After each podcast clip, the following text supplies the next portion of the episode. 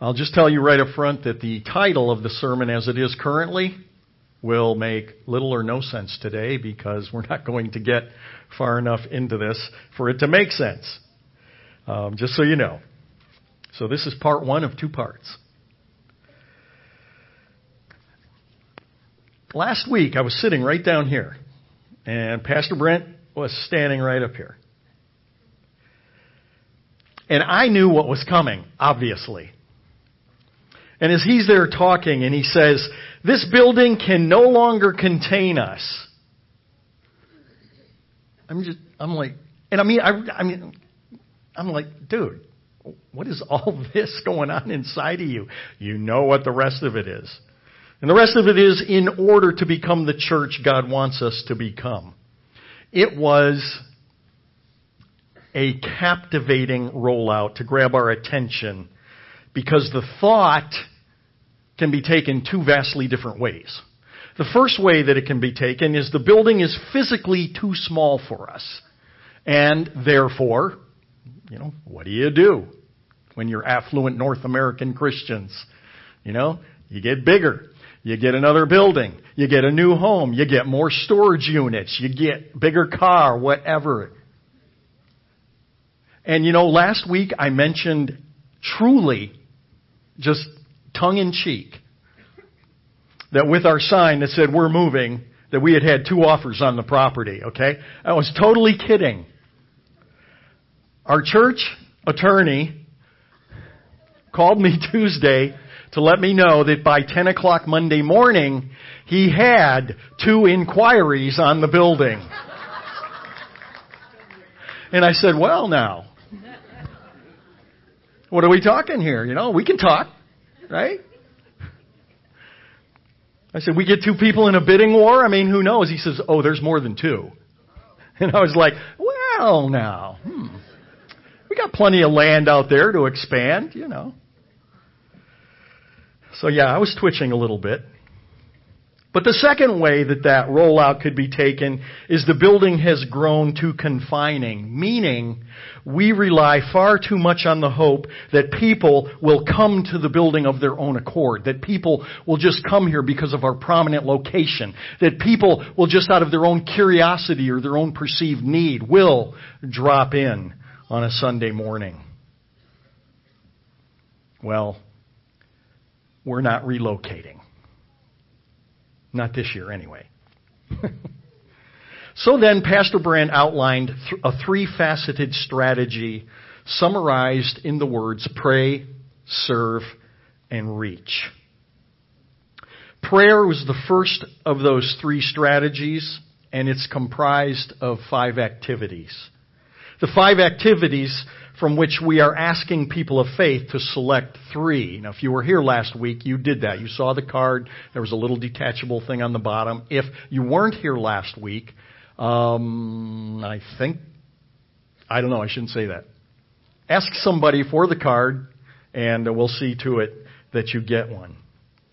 So anyway, we asked you to select three of those and commit to those. Now, the, the backdrop for these three strategies, or the three that you pick anyway, of the five strategies, emerges from a foundation of Scripture, which informs God's church that while there are many factors that enable a church to grow in both Christ-like maturity and numbers, the salient factor in church growth of any stripe is the sovereignty of God. Make no mistake about that.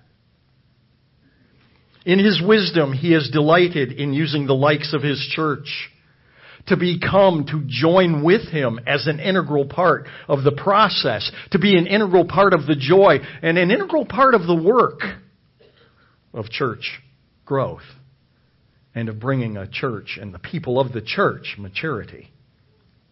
When the Corinthian believers were caught up in their little, I'll call it church leader fan club little event thing that was going on there at the church of Corinth, Paul admonishes them in his first letter to the church in 1 Corinthians 3, finally saying, look, I planted, because there were those guys who were like, Paul's the greatest, he rocks, man, he's the best of the best.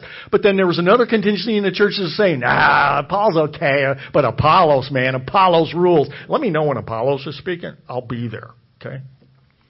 And Paul says, no, look, I planted, Apollos watered, but God is the one who is causing the growth. Or in another translation, God's the one who gives increase. So then, neither the one who plants nor the one who waters is anything but God who grows the church. God gives the increase, but He wants us all to do our part in being part of the process because then we will also become a part of the joy and we will share in that joy. And if you have ever been involved in the process of seeing an individual going from a Christ-like or Christ-less status in life, in life to becoming a new believer in Christ or taking a new believer or an immature believer and taking them on a discipleship mentoring course into maturity, you know that there is nothing like it. Because it's eternal. And it is honestly, you know, people search for meaning, and, and most of us in North America, we, we derive so much of who we are from our secular jobs.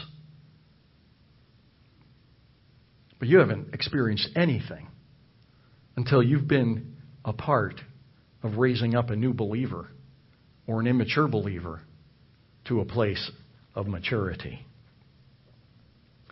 Godly churches now, I'm going to be a little redundant here. Godly churches, meaning biblical churches, grow because God is blessing. But that doesn't mean that the churches cannot unwittingly sabotage God's desire to do something through the gathering of His followers. Now, the key word there is unwittingly.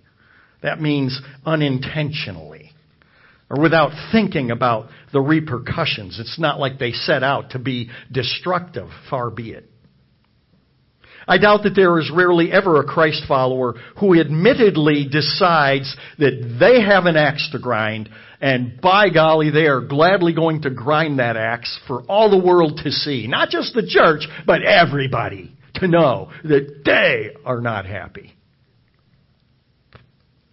Rather, my experience and wisdom says that the person with the axe to grind is so convinced that they are right and that their conviction is so important to the future of Christ's kingdom, they pridefully don't even think about nor care about the souring effect, the spoiling effect that their personal crusade may in fact have on the entire church.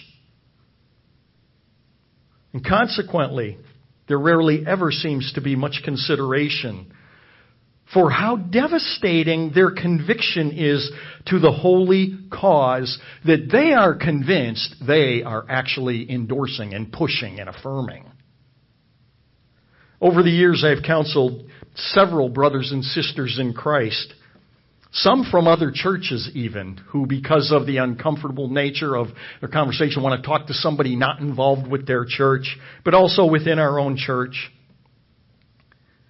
And that as I'm sitting there listening to, listening to them, even while their, their complaint may even be legitimate, it is they who are not in step with the rest of the particular church. And while I may sympathize with that, and I let them know that, I instruct them that the better part of wisdom and godliness is to quietly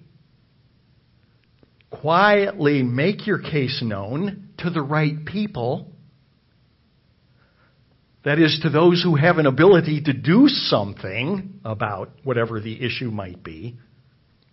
But after all is said and done, if the church is not going to do what you believe they should be doing, there really are only two honorable choices. Only two godly choices. And by the way, not going to church anymore is not on the list. Just this morning, out of my own curiosity, a thought came to mind, and I went on the internet very quickly to Barna Research. He's a Christian pollster, he's been around for many decades, very reliable. And he noted, and this was from just uh, a year and a half ago, only one third of professing Christians in America go to church. One third. which explains an awful lot about so many things about our society and about our country and about our politics and about our schools and about, we could go on and on.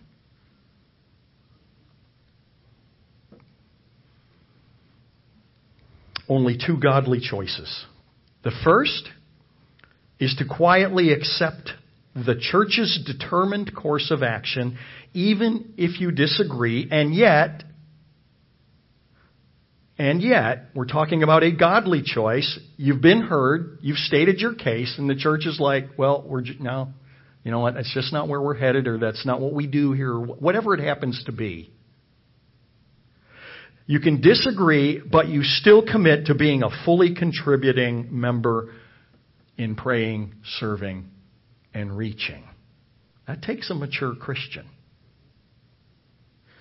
However, in good old America, where Sinatra's I Did It My Way could very well be the national anthem, those who follow another king named Jesus need to be reminded that the cause of Christ is greater than the individual. The cause of Christ is greater than even the local church. And I have noted, and actually many pollsters also have noted, that rarely are disputes within churches because of moral, ethical, or doctrinal issues. They're usually about personal preference. When Jesus taught the disciples how to pray in Matthew chapter 6 and in Luke chapter 11, he said, Pray this way. Hallowed, holy be thy name. The next thing he comes out with is, Thy kingdom come. Lord, your kingdom come. Your will be done on earth as it is in heaven. Not, Lord, my will be done, my kingdom come, but yours. It's easy to forget that we are all of us involved in a universal divine plan that is far greater than any of the individual participants in that plan. So there's only two godly choices when faced with dissatisfaction by your church. That was the first. The second one, though unfortunate, is nevertheless a godly choice. That is to admit to yourself that you can no longer in clear conscience or in good conscience, conscience pray, serve, reach, and contribute under the authority or under the umbrella of that particular church. And therefore, again, absenting yourself from church altogether is not an option, but then you need to find somewhere else where you can pray and serve and reach and contribute. These are honestly the only two good options. The Apostle Paul wrote to the church at Rome, and although the context in this was more of a, uh, a cultural nature that was going on in, in the world around them, and he says, Insofar as it depends upon you, be at peace with all men. Interesting, and I point this out with people when I'm talking to them about it, if it's relevant to their situation. It doesn't say that it's possible to be at peace with all men. It says, though, insofar as it depends on you, meaning where you are concerned, make sure that basically your soul is clean, your hands are clean, your feet are clean, your lips are clean in the situation. Doesn't mean that you're going to be at peace necessarily with the other person, but make sure it's on them and not on you. Christendom is unfortunately sprayed with endless examples of a Christ follower or Christ followers who continue to just hang around the local church being chronically angry with that church. And that never serves the believer. It certainly never serves the church. And it does not serve the cause of Christ well at all. There's just too much biblical counsel. There's too many Christ like examples, along with living illustrations from the Word, as well as blatant commands as to what constitutes mature Christian living. The pleas in Scripture to exist in unity as the body of Christ on earth are multitudinous.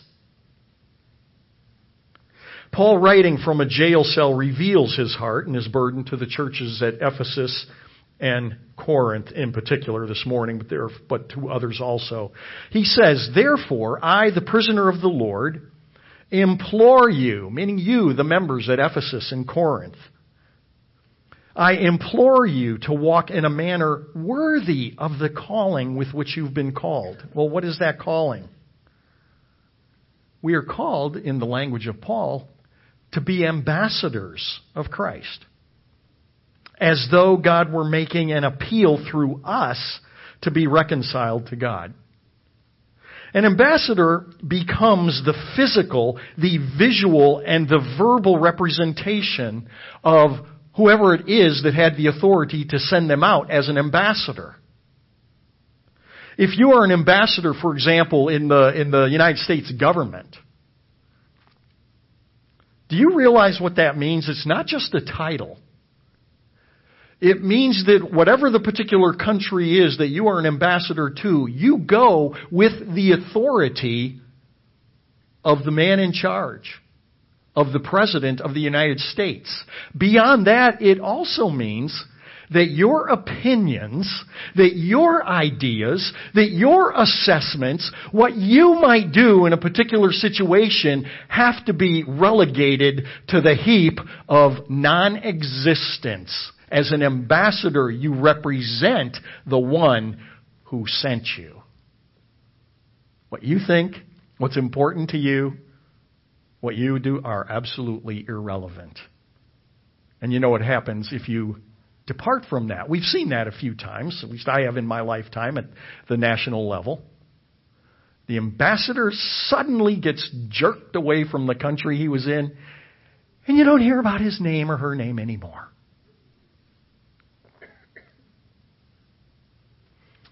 So, this morning, I ask do we fathom the importance of that responsibility and trust that God puts on every believer to discharge the mission of God to the world, seeking its reconciliation to the Lord God Almighty? Paul piles it on as if to say, yeah, so, so, so Christ followers what are you thinking? God's given the ministry of reconciliation, and yet in our own churches, we're not reconciling, but we're dividing. I'm of Paul. Yeah, I'm of Apollos. What is so important that you would punish the church by withholding the same grace by which you are graced by God every day? In our lives. Exactly. And I believe this is why Paul ends his encouragement to the churches in 2 Corinthians the way he does. Let me put it in context for us. 2 Corinthians 5, beginning in verse 17. Therefore, if anyone is in Christ, he is a new creation. The old things have passed away. Behold, all things have become new. Now, all these things are from God who reconciled us to himself through Christ and gave us the ministry of reconciliation, namely, that God was in Christ reconciling the world to himself, not counting their trespasses against them, and he has committed to us the word of reconciliation. Now, therefore, which means, in light of that, we now are ambassadors for Christ, as though God were making an appeal through us. And so we beg you on behalf of Christ to be reconciled to God. Now, here's the end of that. He, meaning God the Father, made him, Jesus, who knew no sin, to be sin on our behalf, so that we might become the righteousness of God in him. All right, let's play uh, make believe here for a minute. Imagine the angel of the Lord. Notice I said the angel of the Lord, which means it's a manifestation of the Lord. It's not an angel, a messenger of the Lord. And he appears to you or let's just say to, to Brother Gumball or Sister Gumball or whoever, and appears in the quiet of getting ready for bed or perhaps getting up in the morning. If you have a spouse, your spouse is, is downstairs or wherever in a different part of the house, and it's just you alone, and all of a sudden there appears the angel of the Lord. And the angel of the Lord says, So, how are you? How is your church, my bride? Who have you blessed lately for me? Who have you, as my bondservant, recently greeted with a loving welcome? Who are you praying for lately in my name? Who have you forgiven lately for my name's sake? Do you ever think of what that means when the scriptures talk about for Christ's sake? About the only time we hear that today is as an expletive. It means for the sake of all that Jesus did in becoming man and living and dying and rising again for us. What have you done for my sake? In my forgiveness of you, who have you forgiven for my sake? Who are you praying for lately in my name? Who have you forgiven lately for my name's sake? Who are you loving who is unlovable to you like you were to me? Remember my words that Paul penned. But remember, inspiration means they are my words. To the church at Ephesus, chapter 4, I implore you to walk in a manner worthy of the calling with which you have been called, with all humility and gentleness, with patience, showing tolerance for one another in love, being diligent to preserve the unity of the Spirit in the bond of peace.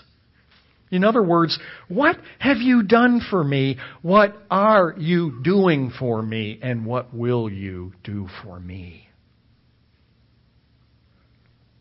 Now, I failed to mention that this angelic encounter occurred in North American, North American cheap grace gospel land.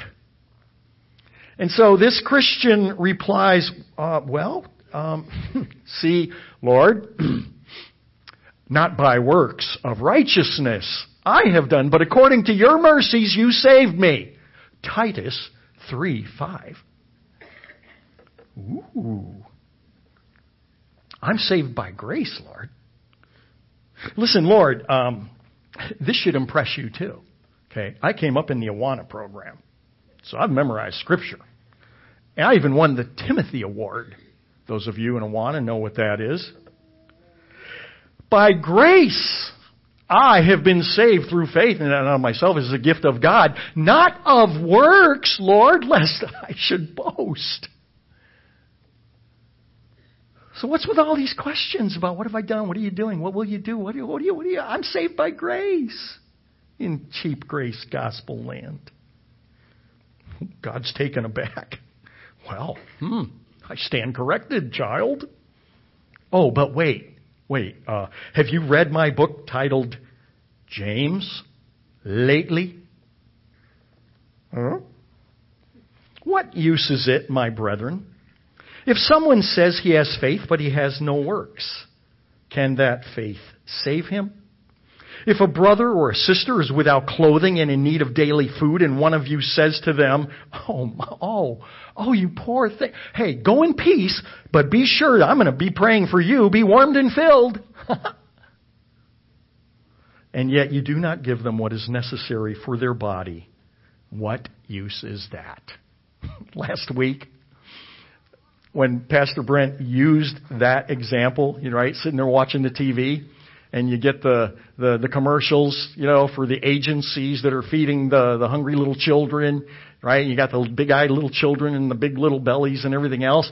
And you think, oh, oh, that's, oh, that that even exists anywhere in the world. That's just, that's unconscionable. That shouldn't happen. Click, next. But you feel better about the fact that you, you had those feelings about it. It disturbed you. And true confessions here, and I am not proud of this. I cannot tell you in how many different ways and shapes that that occurs in my life.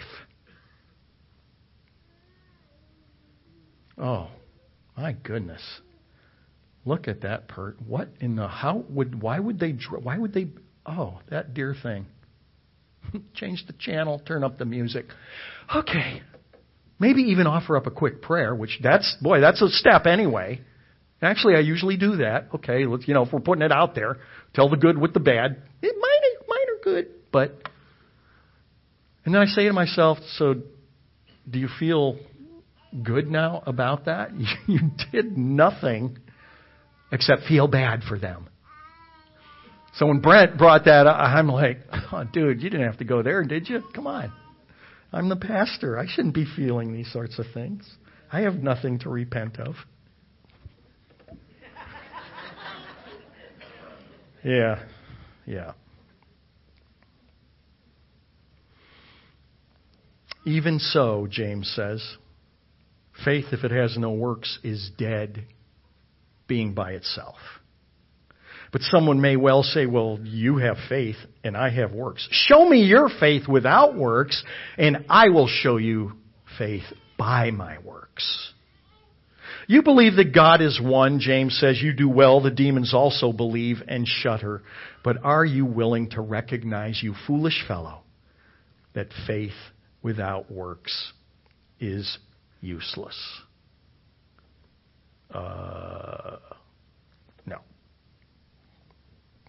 Because, and, and, and this will impress you also, God, angel, I happen to know that the book of James wasn't even accepted by everyone in the early church.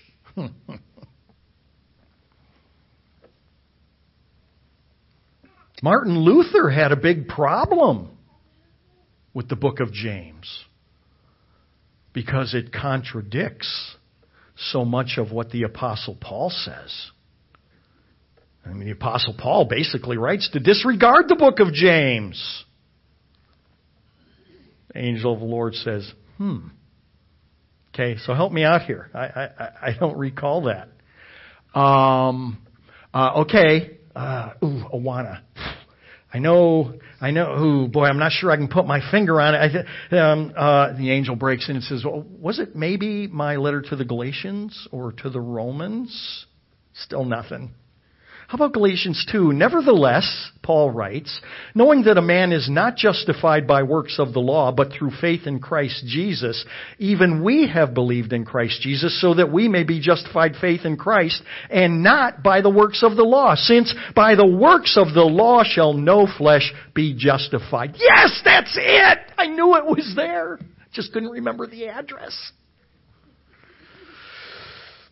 The angel plays for a minute. Says, Boy, you know, the things that get by me. Never realized there was that big contradiction in there in my word. Well, unfortunately, the rest of this will be resolved next week. I told you we wouldn't get there. And I want to also say this. Don't think for a minute, all right, that the whole beginning of this, which was an introduction to not just the rollout, but to everything that we're leading to in the whole James Pauline epistle controversy,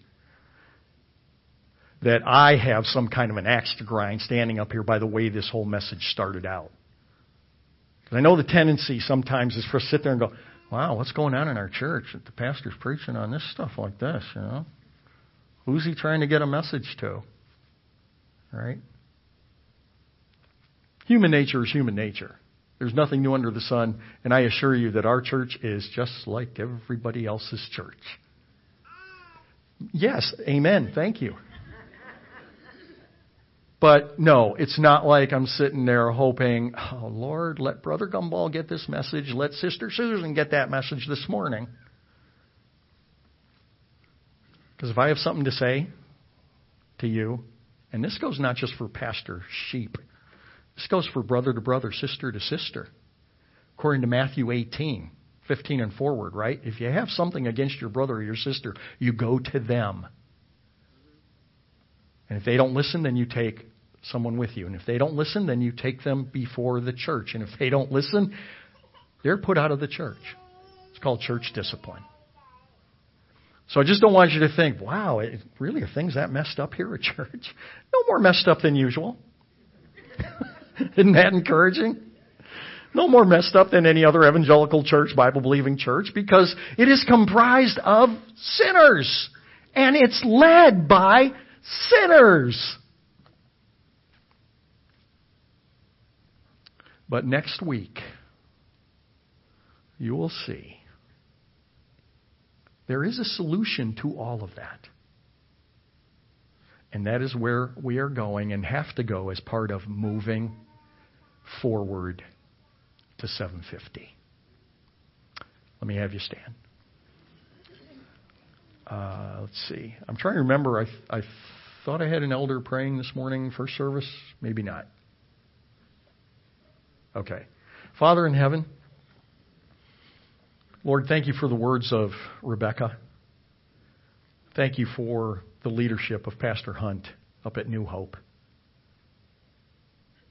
Father, we pray, thanking you for giving us the privilege and the joy of being a part of that work. Such a small part, but yet a big part nonetheless. And Lord in heaven, when we are in those pointed places of fleshly human passion, by your Spirit, help us to pause and to put ourselves at the foot of that cross again, to stare in the face, in the eyes of our risen, of our yet risen Savior, being crucified for my sins, pouring out His love for the covering of them. And help us to likewise share what is truly Christian love toward our brothers and sisters who get under our skin, as we all do, sometime or another. Thank you for your mercy and grace. In your name we pray. Amen.